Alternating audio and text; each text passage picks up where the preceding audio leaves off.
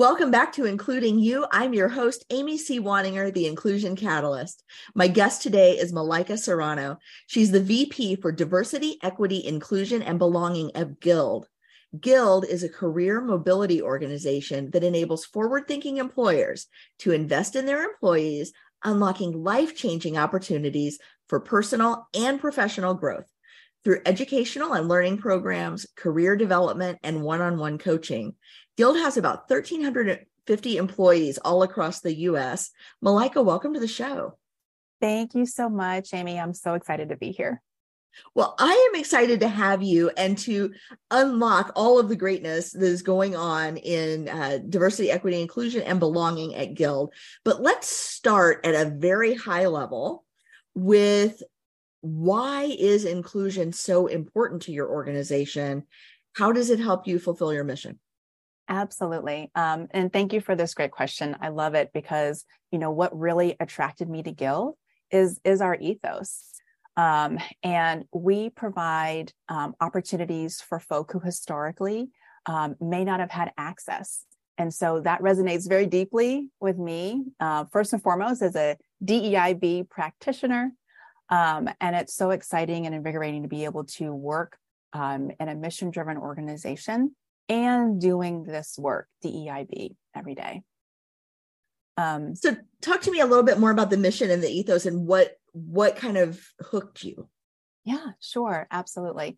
Um, so again, you know, thinking about some of those like DEIB sort of principles, um, you know, we look at um, really changing and enacting change around structures and systems. And so, what Guild does is it says, hey, you know, we recognize um, that um, there are that opportunity uh, that folks have opportunity but those opportunities have not been available to everyone in an equal or equitable way and so what we do is we create those opportunities in those spaces for people to really soar and reach their full potential and what excites me also um, as a caregiver as a mama of two folks two little kids um, it not just supports the um, the person who's uh, taking on that that opportunity, but it reverberates, you know, across their community, their families, um, et cetera. So it's just an awesome opportunity and a way to scale all that richness and that goodness. When you talk about full potential, people reaching their full potential, it's like you're speaking directly into my soul. Because I think of all the wasted potential that organizations have when their folks aren't engaged, mm-hmm. when they're not able to ask questions or take risks or try new things, when they're not able to be seen for all of the amazing things that they are and can do. And so unlocking some of that, not just for the employee, but it sounds like also for the employer to be able to recognize and harness some of that uh, is also an important part of what you do. Is that correct? That is absolutely correct. 100%. Yeah. Yes. Um, and I would say, you know, in terms of, um, you know, our holistic approach to DEIB, um, we really do strive to create um, that equitable and inclusive space um, where investing in diversity, again, is tied hand in hand, you know, with our mission. Um, and, you know, kind of continuing along with the theme that you were talking about, Amy, in terms of, you know, the employer and the employee both benefiting from it, you know, we also believe this should be a priority for every single company. You know, diversity, equity, inclusion, and belonging, it really is more than just a philosophy um, at Guild. It's central to who we are, why we exist. Um, and um, if I can, if I may, I'd love to share just a little bit more about the strategy that we have laid out at Guild. Um, so really believe in, if you will, taking care of home first. And so our DEIB strategy is centered around four different pillars: the workforce, the workplace, our marketplace and our community. And when I joined Guild two years ago, um, I really focused and centered around um, those first two components of our pillars. So, really focusing on the workforce. So, the um, incredible humans who are at Guild working every single day, as well as creating an equitable space of inclusion and belonging um, where everyone you know can show up and be their full authentic selves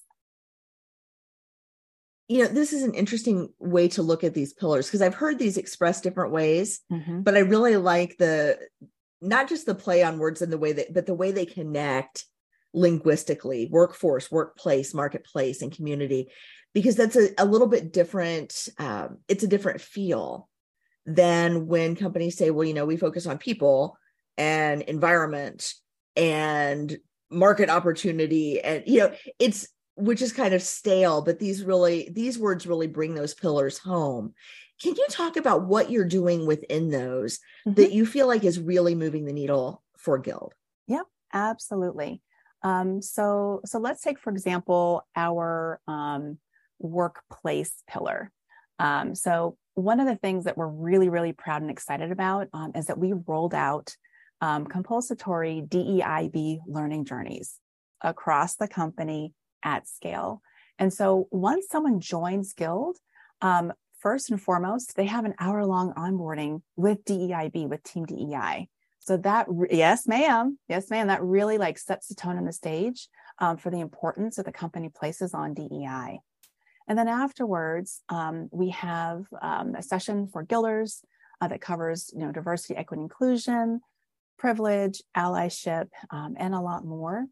And our DEIB learning journeys um, have kind of two different components to them. One of those um, cover the topics that I just mentioned, you know, active allyship, um, looking at inclusion, as well as unconscious bias. And then we also have another track for managers. So looking at um, inclusive performance evaluation, inclusive hiring practices, you know, working with colleagues with disabilities, and also very importantly, um, a hybrid working environment. So really make sure that everyone has that kind of baseline, you know, understanding, uh, because that really does help infuse um, an inclusive spirit and environment. And then, um, of course, hiring practices, you know, is is really important. And so um, we take a lot of intentionality around looking at um, the workforce. How are we bringing folks equitably and inclusively um, with an eye to diversity um, into the, the organization, into the company?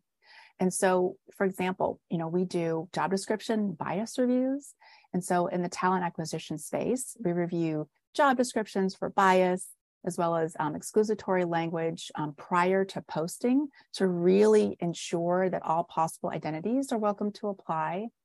Um, we also, you know, look at um, external partnerships to help support that talent pipeline. So um, investing in those um, relationships to diversify the candidate pipeline, to track aggregate diversity in our talent pool, and also intentionally diversifying on the finalist pools for each role. Um, I can tell you personally, I um, conduct a lot of interviews at Guild, and I am um, not just saying this because I'm the head of DEI, uh, but because it is true.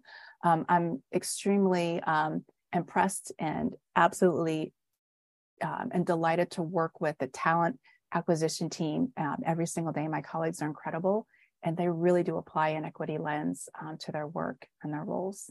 So, want to give them their, their flowers and their shine. That's fantastic because there are there are so many ways i think that people are um, put into gatekeeper roles in talent acquisition roles and it sounds like your folks are working really hard to open the floodgates and make sure that as many qualified folks can get through as possible.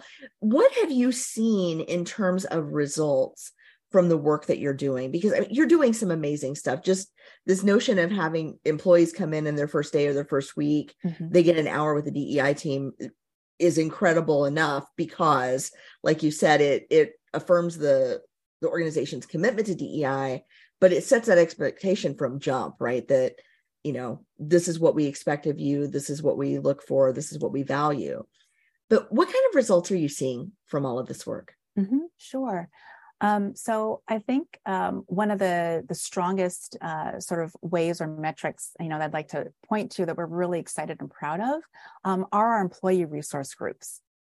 So our ERGs um, were kicked off in early 2021, um, started with four, and we now have just um, launched our seventh ERG, our Caregivers and Ally Network. Yes, yes.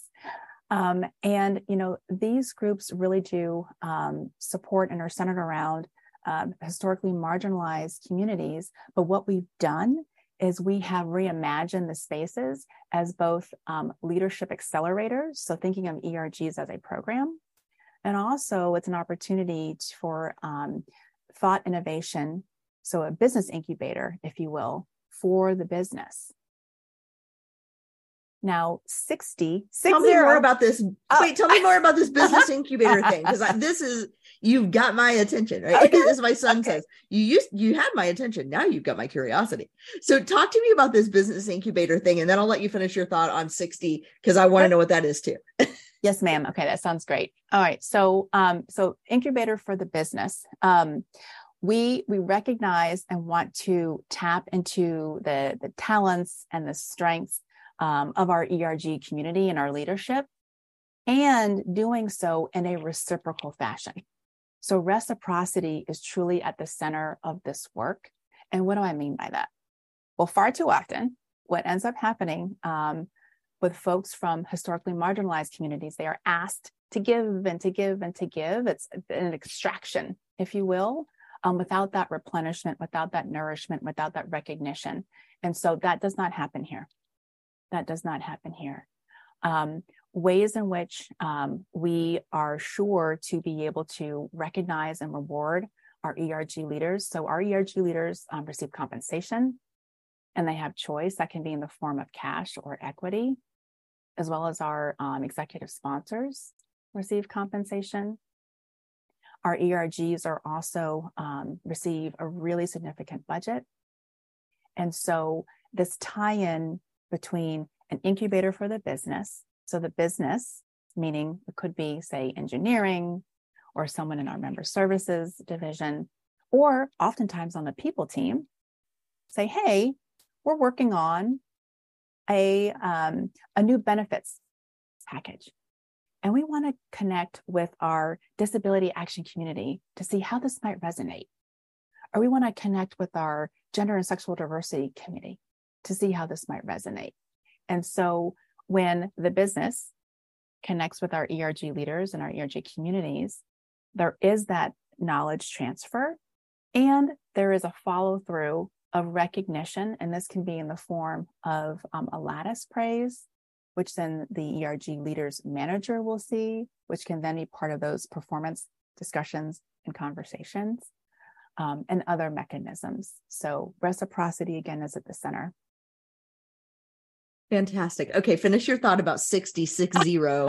six zero what? Malaika, Malaika. Okay. six zero what? yes, ma'am. So six zero. So 60, 60% of guilders are involved in one or more employee resource group. Yes. Wow. It is very, it is central. It is at the core of, of our culture, of our employee engagement experience. Think that does for your employees individually and collectively? What do you what do you think?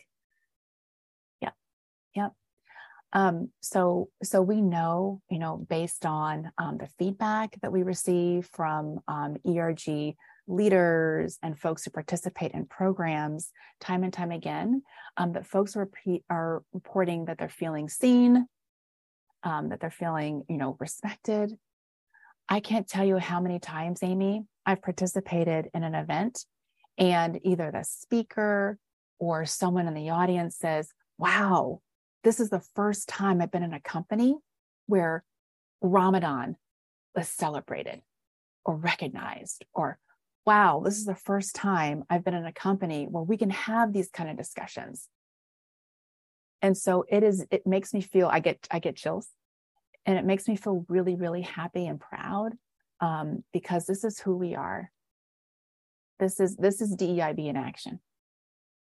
You know, and it it occurs to me too that not only are you doing this internally, but you're creating a model and setting a bar for your clients to emulate as well. And I I'm imagining that most of your focus is internal in your role. Yeah. But do you want to say anything about kind of the the the ripple effects outward from the company?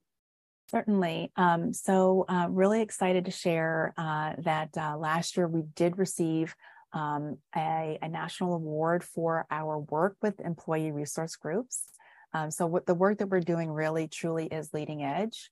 And um, when I mentioned the different pillars of our strategy, the marketplace arena, that's one where um, in this kind of coming year, we're excited to, to expand and to do more work in that space. Um, and really welcome the opportunity, you know, to connect with some of our employer partners or academic partners, um, share some best practices around um, around this work. So, with all of that, what is it that you'd like to accomplish in the next year? Or what would you like to see changed i know you're doing more marketplace work but but what's a goal that you've set for your for your organization or for your team for the next year? Yeah um, so one of our goals actually um, is centered around data. So um, a lot of the work that we do initially well let me start let me let me start let me start back. Okay. Two years ago when we launched our ERGs and we were starting to do a number of different engagement exercises, some of it was based on um, more kind of like anecdotal pieces and some ground up pieces. Um, but we have gotten a lot more intentional and sophisticated around gathering and collecting and analyzing DEIB um, data. And so, to that end, we have employee engagement data, around certain dimensions of diversity, equity, inclusion. And we also kicked off a few months ago a project that I'm really passionate about, and that is an expansion of those sort of historic EEOC questions, you know, the five kind of like 1975 wants their questions back, that one. Um, and what I like about the expansion is that it really enables more people um, to to be seen and to be counted uh, and to um, to be able to express themselves more fully and more richly and more deeply and with that data so some of the questions for example you know are around looking at gender identity um, you know looking at caregiver status um, looking at veteran status so on and so forth um, really more expansive around disabilities because we know that there's diversity um, that is apparent and also non-apparent and we want to make sure that everyone has an opportunity to um, you know to be heard and to be recognized. And so with that that's like one of the big things that we're working on um, this year is continuing to to hone in on those data driven practices. I think that's really important because it's hard to know and you've probably you you said you watched some of my stuff, so you probably heard me say this a thousand times, right? it's hard to know who feels included, who doesn't, and why, mm-hmm. unless you really ask and you get down into that level of data. And what I think is interesting about some of the questions that you're asking, these are not fixed, immutable traits. Mm-hmm. These are things that are fluid and change over time, and people's understanding of them changes over time. And so I'm you know, not to put words in your mouth, but I'm guessing this is going to be kind of a pulse check repeatedly because caregiver status changes. People's understanding of disability changes, people's understanding of, of gender and sexuality changes over time. And it's hard to know kind of where your folks are are um, experiencing or how your folks are experiencing the workplace without understanding where they're coming from in that experience, right? Mm-hmm. Absolutely, uh, a thousand percent, Amy. And you know, you think about um, you know what what resources you have available. You want to make sure that you deploy those resources in ways in which they're going to have the greatest impact.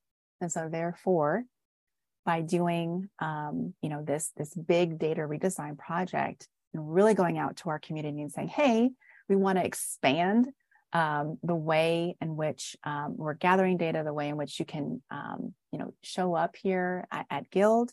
Um, we're then going to be taking that, and that's going to help us drive, um, you know, decisions around our programming processes, et cetera. I am so excited that Guild has you in the seat that you're in doing this amazing work.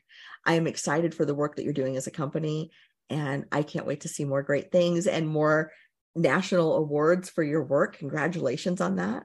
Thank you. And yeah, Malaika, thank you so much for being here today and for sharing this with our audience. Oh, thank you so much, Amy. This was a real honor and a real treat for me. So I really appreciate it. Thank you. Likewise. Thank you.